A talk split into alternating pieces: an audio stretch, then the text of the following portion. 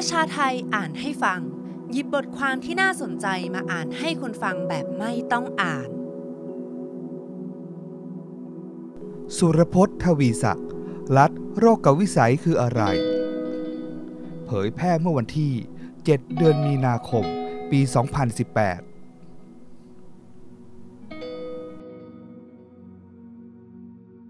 แนวคิดโลกกับวิสัย หรือ secularism คือแนวคิดที่ว่า รัฐกับศาสนาต้องแยกอิสระจากกัน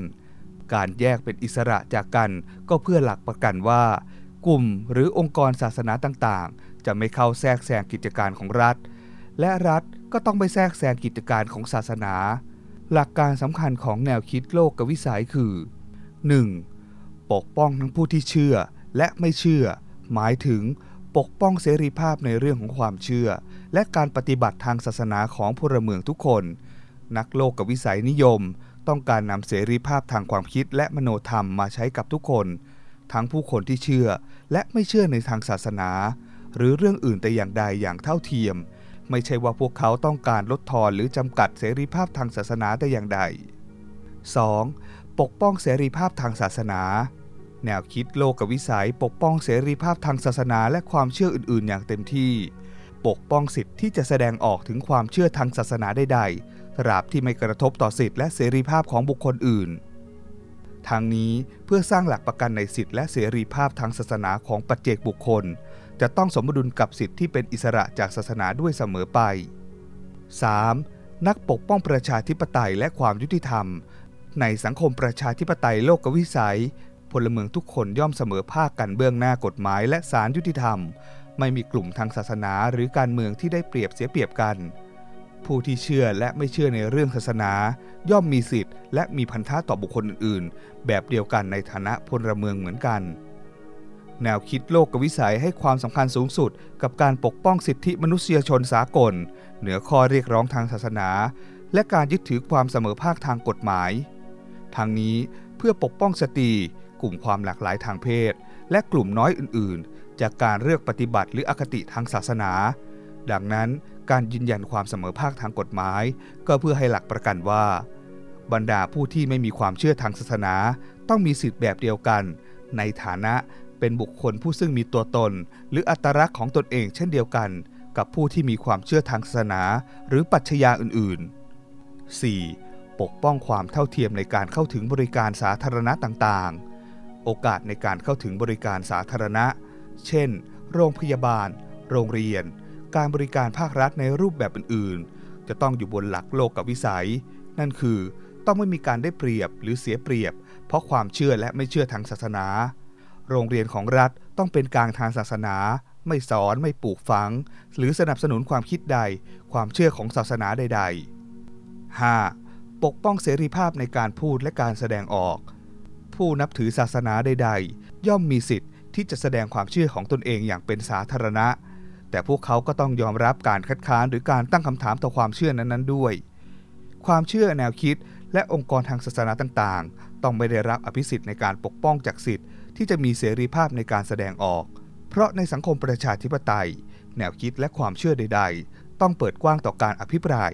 ปัจเจกบุคคลมีสิทธิ์ในการตั้งคำถาม วิจารณ์ และตรวจสอบทุกแนวคิด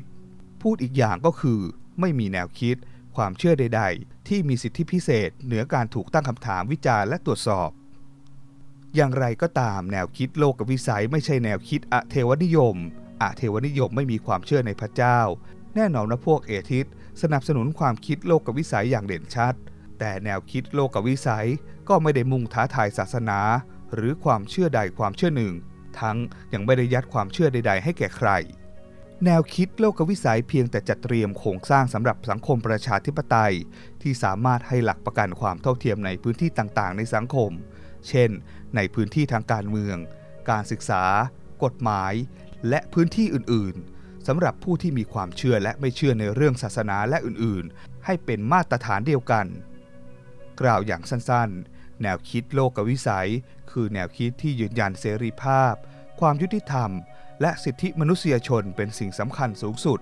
ดังนั้น แนวคิดโลกวิสัยจึงเป็นทางเลือกที่ดีที่สุดสำหรับเราในการสร้างสังคมที่ทุกศาสนา และคนไม่มีศาสนา สามารถอยู่ร่วมกันได้อย่างยุติธรรม และอย่างมีสันติภาพ